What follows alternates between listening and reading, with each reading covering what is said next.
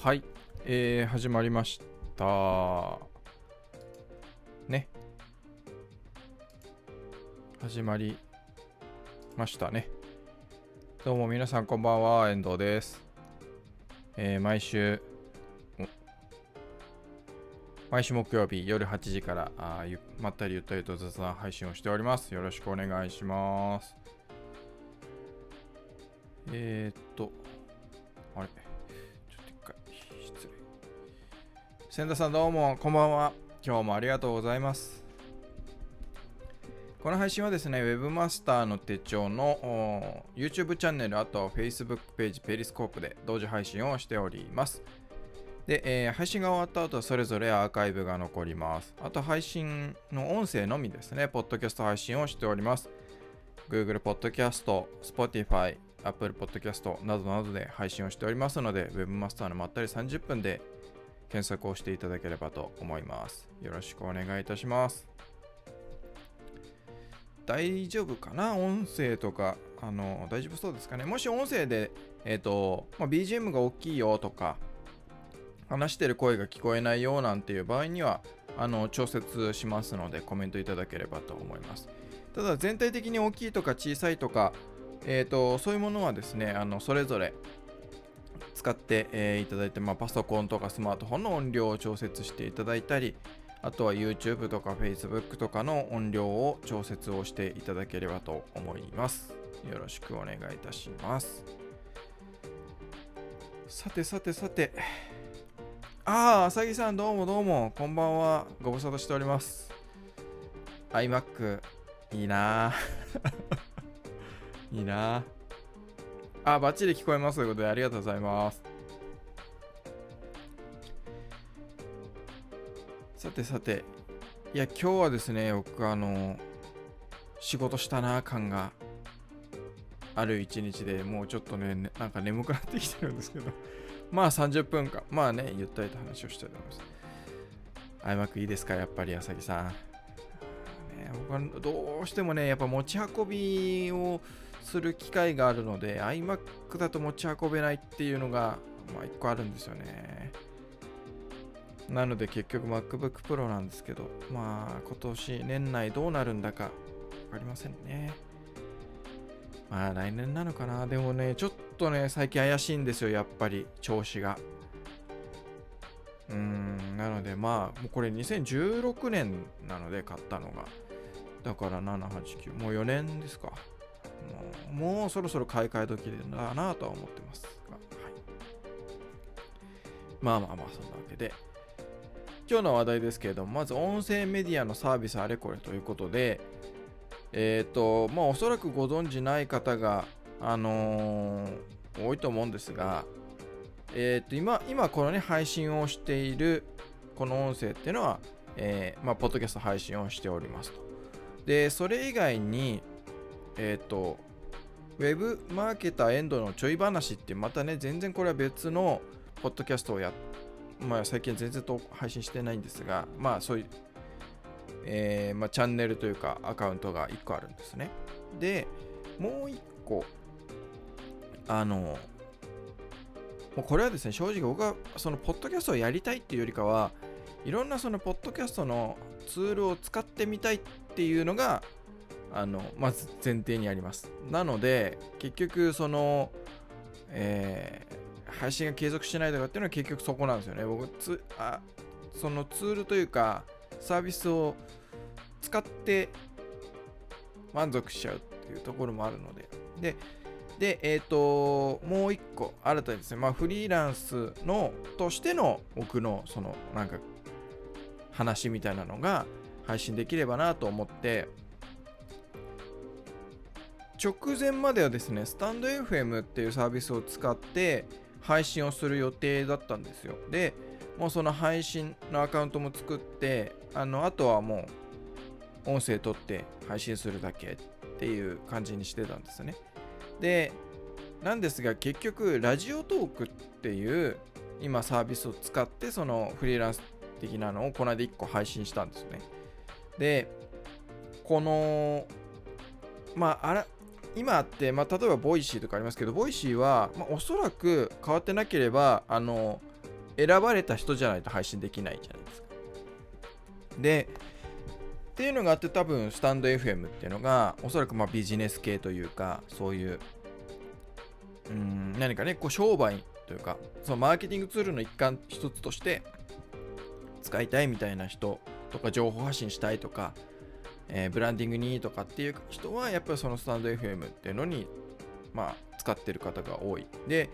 えっ、ー、とその、まあ、アプリというかサービスを見るとそれぞれこういろんな人がどういうね、えー番組というかチャンネルでやってるかっていうのを見るとやっぱりスタンド FM の方がそういうビジネス系が多くてラジオトークの方はもう本当にラジオなのでまあビジネス系の方もいればもっと、えー、いろんな普段のちょっとしたなんか配信をしてる人からいろいろもっともっと幅広い感じなんですよね。でこれがですね僕いまだにちょっとどうしようかなって悩んでてで何を悩んでるかっていうとあのやっぱり一番やっぱ完璧な紙ツールはやっぱりですねアンカーなんですよ。そのこのねウェブマスターのまったり30分を配信したりウェブマスマーケター遠藤のちょい話っていうのを配信してるのはアンカーを使って配信してるんですね。やっぱりねアンカーはもう完璧ですね。完璧。っていうのはあのまあ、まずはですね、そのラジオトークを選んだ理由からお話しするんですけど、ラジオトークを選んだ理由っていうのは、アンカーと同じように、えー、いろんなプラットフォームに配信することができるんですね。で、まあ、アンカーよりちょっと手間はかかるんですけど、アンカーの場合だったら、もうアカウント作って配信を始めれば、もう勝手に、その、Spotify とか、Apple Podcast とか Google Podcast とかに、えー、番組をアンカーが自動で作ってくれて、そこで配信が始まるんですよね。で、それ以外の、あの、ポッドキャストのプラットフォームってもっといっぱいあるんで、えっ、ー、と、多分10個ぐらいのサービス、ポッドキャストの配信プラットフォームで配信されるようになるんですけど、で、そのラジオトークも同じように主要なもの、え Spotify とか Google Podcast とか Apple Podcast なんかには、まあ、配信ができるということで、で、スタンド FM はですね、これができないんですよ。なので結局、えー、スタンド FM を使ってる人じゃないとやっぱ聞けないし、聞きたいと思ったらスタンド FM を使わなければいけないっていうところがやっぱりネックで僕の中では。で、えー、だったらまあラジオトークであればそうやって、ね、いろんなラジオトークを使ってなくて、例えば日頃えー、ね、Spotify でそういうポッドキャスト聞いてますよとか、Apple Podcast で聞いてますよなんていう人であれば、わざわざやっぱりその、ラジオトークのアカウントを作って聞かなきゃいけないとか、あとはまあスタンド FM のアカウントを作って聞かなきゃいけないってなっちゃうと、まあね、アカウント作らなくても聞きはするんですけど、いちいちね、そこでしか聞けないっていうのは、僕は正直なんかそれは不便だよなって思ってるんですよ。っていうので、ラジオトークを選んで配信を始めたんですけど、次にですね、今度ラジオトークは、収録、まあ、あの、アプリでね、収録はできるんですけど、編集があんまりできないですよ。例えば、BGM を後ろに流したいとか、まあ、効果音は流せる。で、どうもなんかラジオトークでも BGM を流せるんだか流せるようになるだか、わかんないんですが、なんかそんなようなプレスリリースが今年出てたので、うん、まあおそらくできるようになると思うんですけど、僕がこの間配信をした時には、その BGM を後ろで流すっていうのはできなかったんですね。で、ネットでググった感じで見ると、やっぱりこう、ただ音声なので、この本当話し声のみなんですよ。ラジオトークで収録できる。で、他の人いろいろやってるのは、結局、あのスマホで BGM を流してでその音をマイクで拾ってあのあスマホというか別の何かつえっ、ー、と別のスマートフォンとかで音を流してそれをその収録のに使ってるスマートフォンのマイクで撮るみたいな結構アナログななんかすごい僕の親の世代とかがテレビ番組のその歌番組とかをカセットテープでガチャって録音してたに近い感じ のアナログさがあるんですよ。で、なんか効果音とかそういうのはできるんですね。あと声のエフェクト、音声、あの声の音質を変える、ロボットの系の声に変えるとか、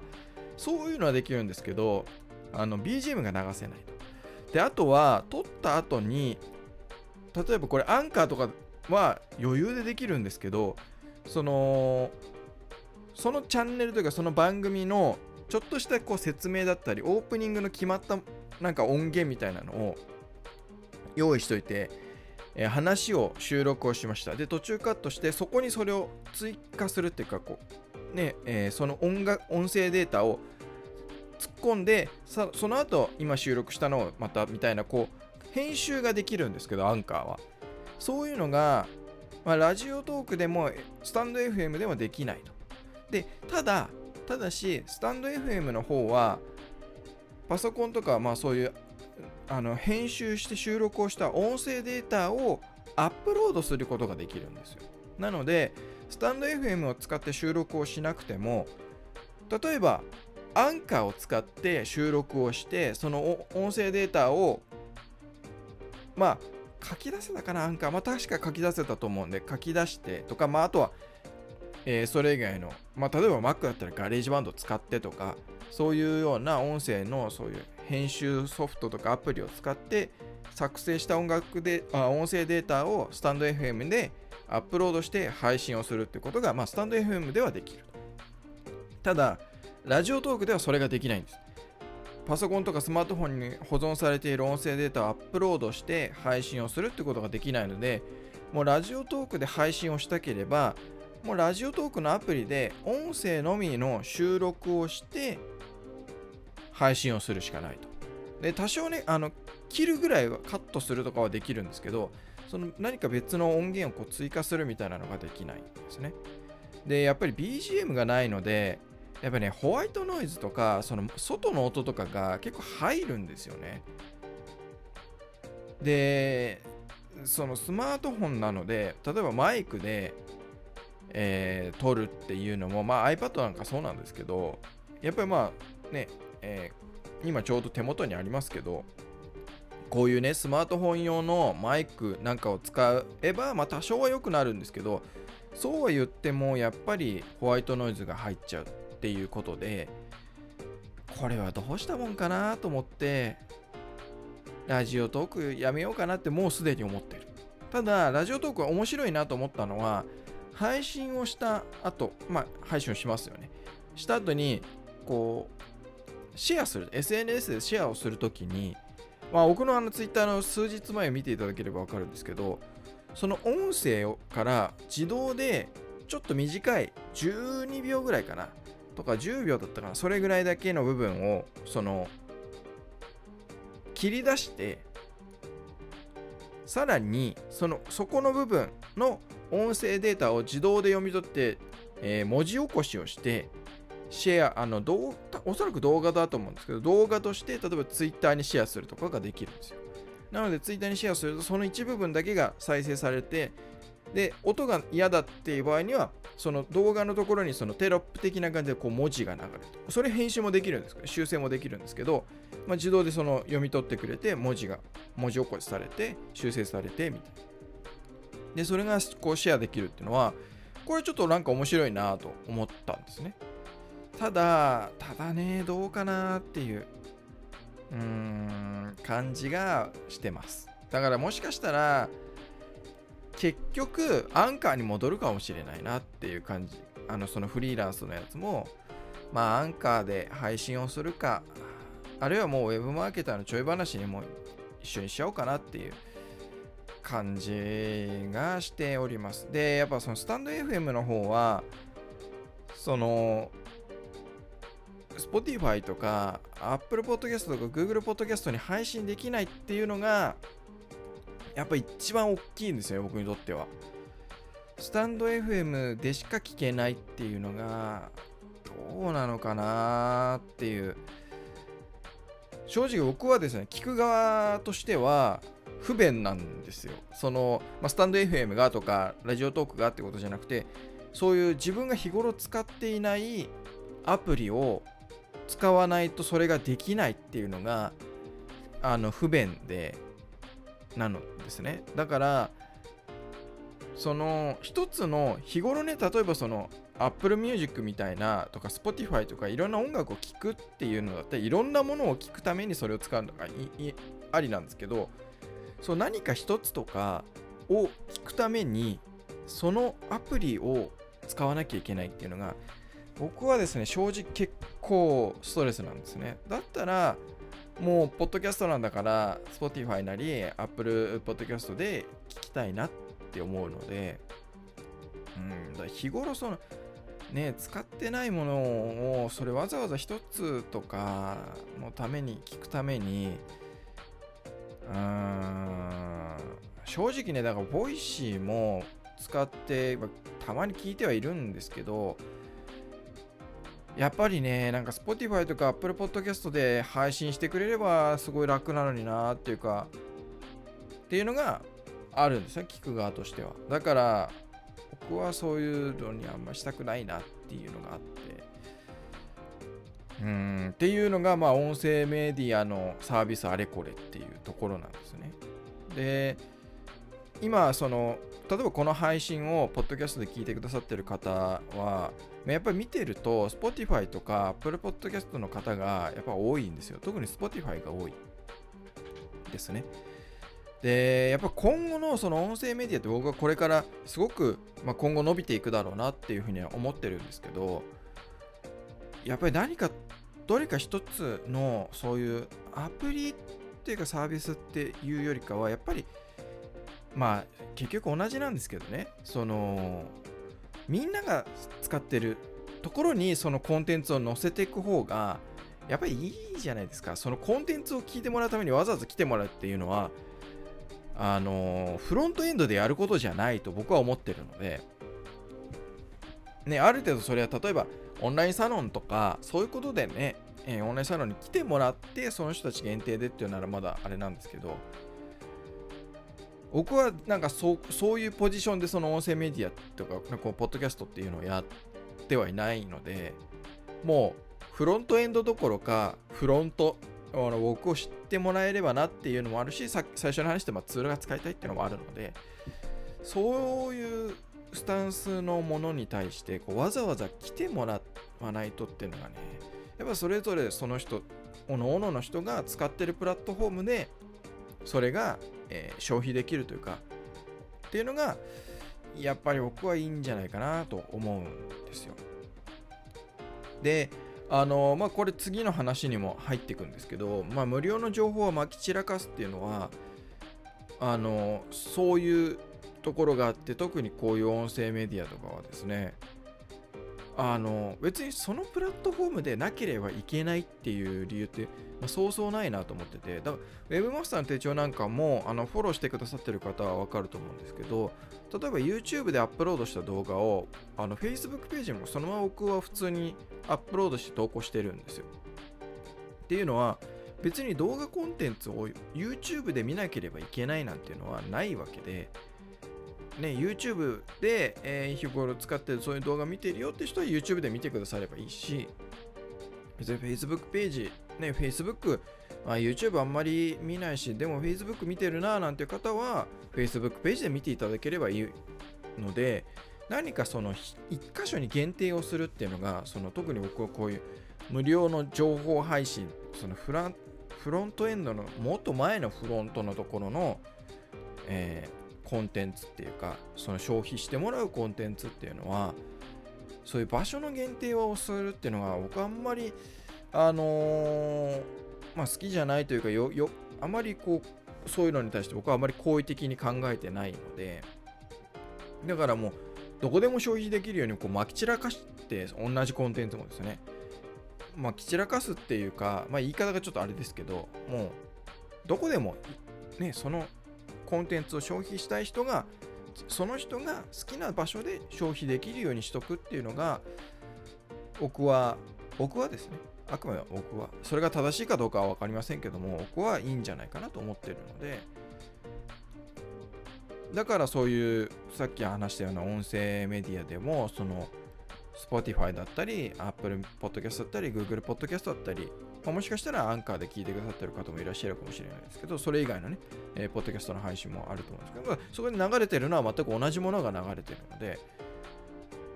ね、それぞれのプラットフォームで絶対別のものを別のコンテンツを流さなければいけないっていう決まりはどこにもないじゃないですか。もちろんねそのプラットフォームごとに合ったコンテンツの形っていうのはあると思います、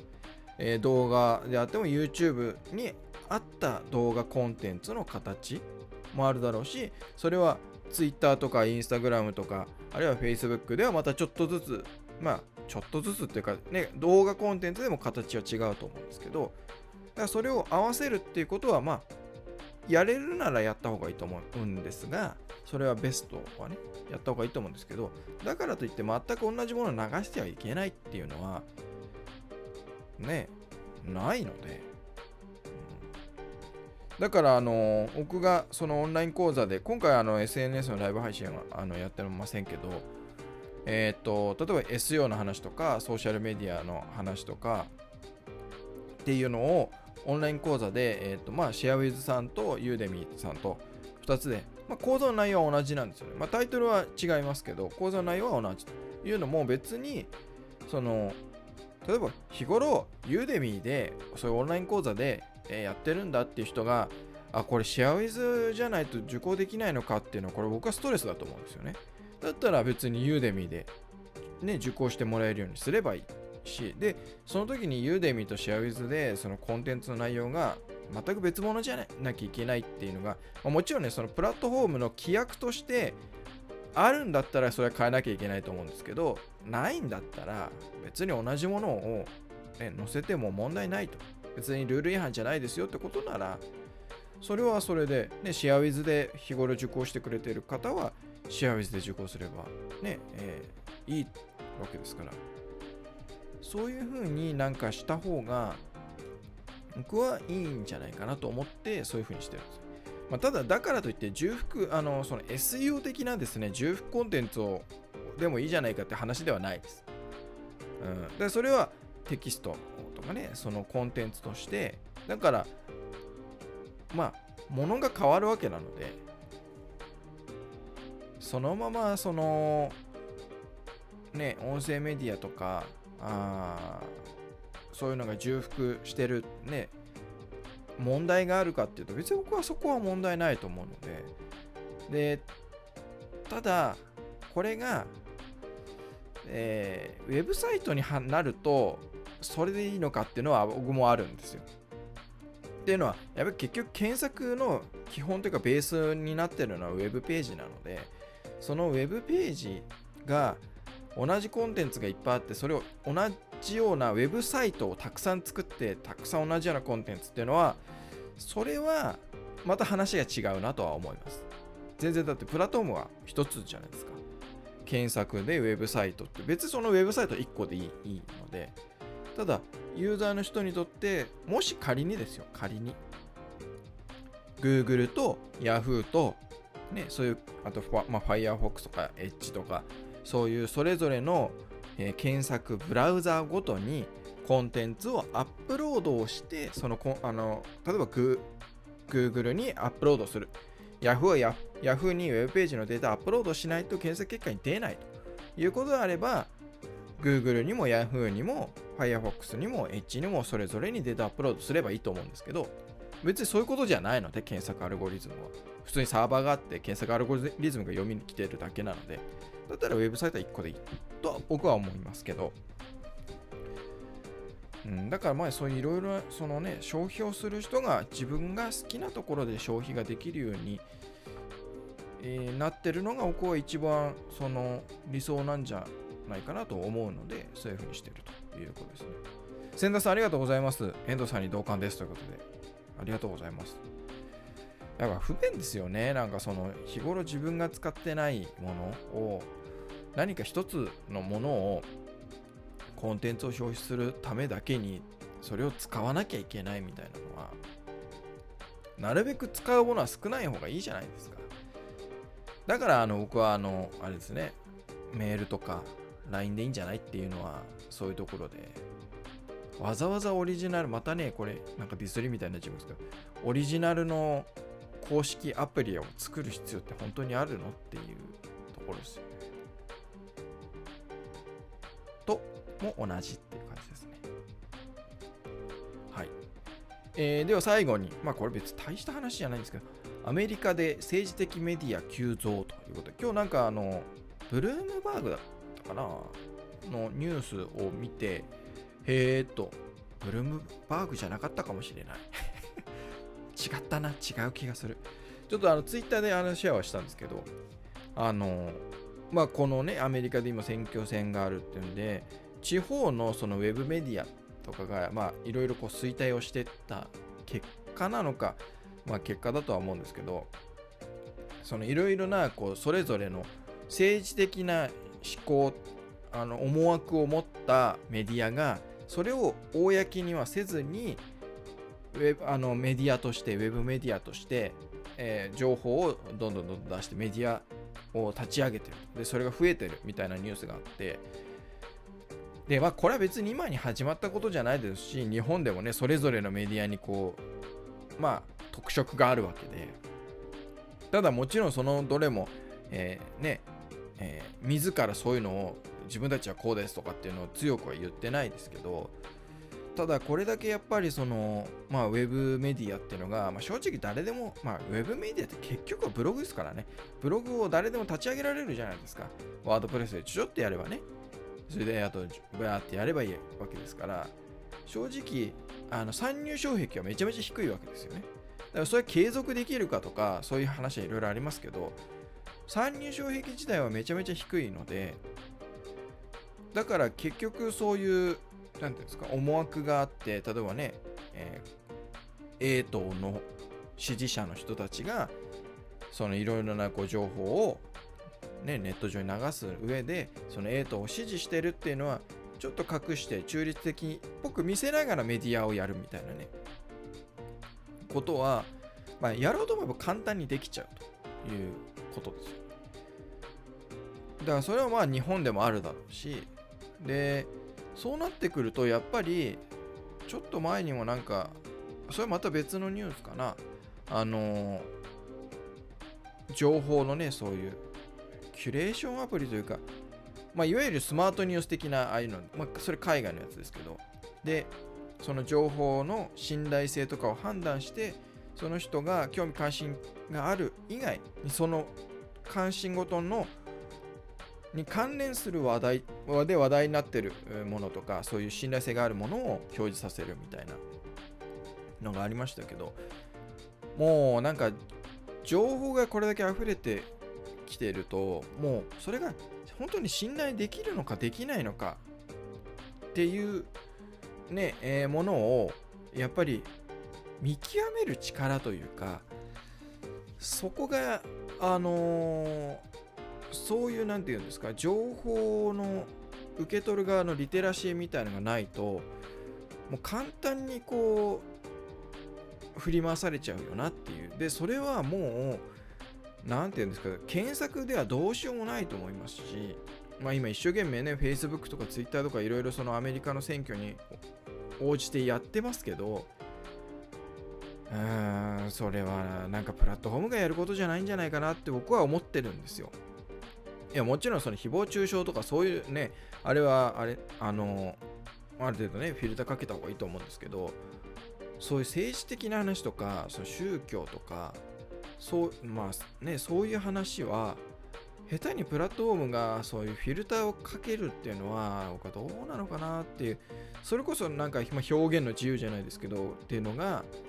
良くも悪くも、うん、っていうのが僕は思ってるんですけど。だからなんかそう難しいじゃないですかその情報って。で僕はなるべく中立でありたいと思ってるんでまああのー、ね。すごく僕は中立でありたいと。まあその日頃ねウェブマスターの手帳とかのそういうのもそうなんですけどなるべく中立でありたいと思ってるので時には右っぽい発言もしますし時時には左っぽかったりもすると思うんですけど結構物事によってそれぞれ自分の意見が別に僕は右でやりたいとか左でやりたいとか全くないので物事に応じてそれは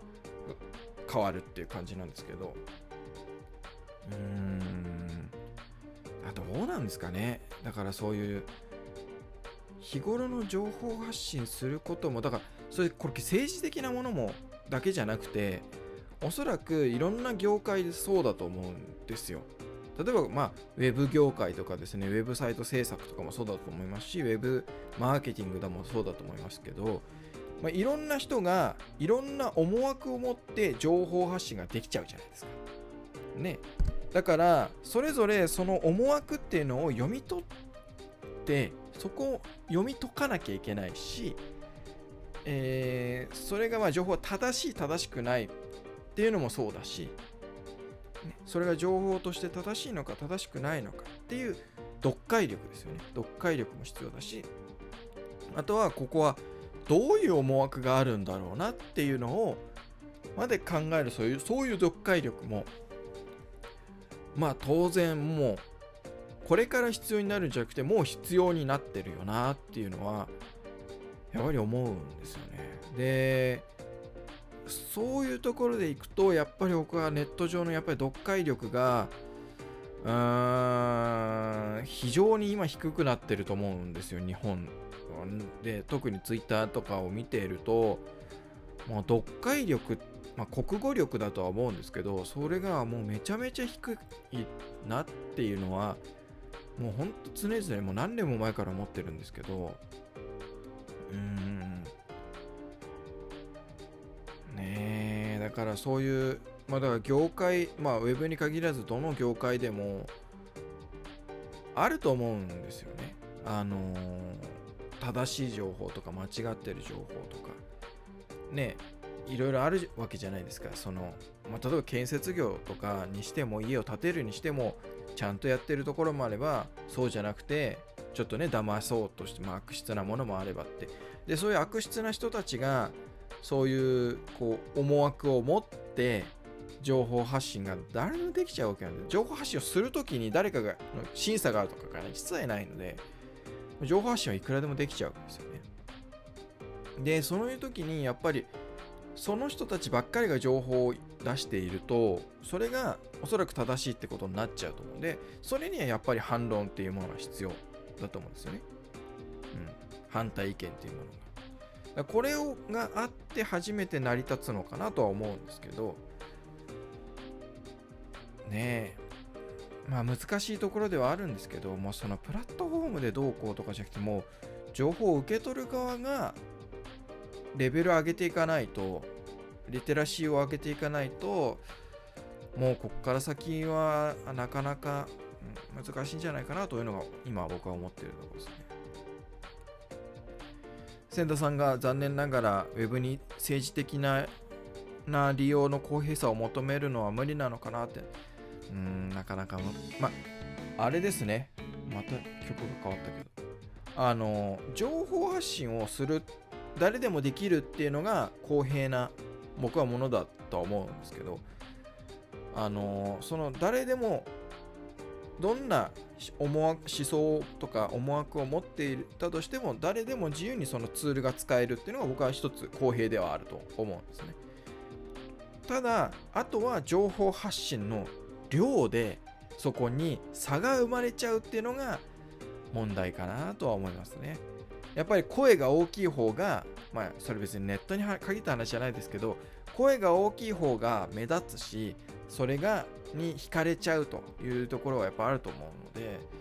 だからもう情報発信をやっぱりした方がいいのではなくてどういったものにしても自分のこう何か主張があるのであればもうそれは情報発信しなければならないっていうことになってるん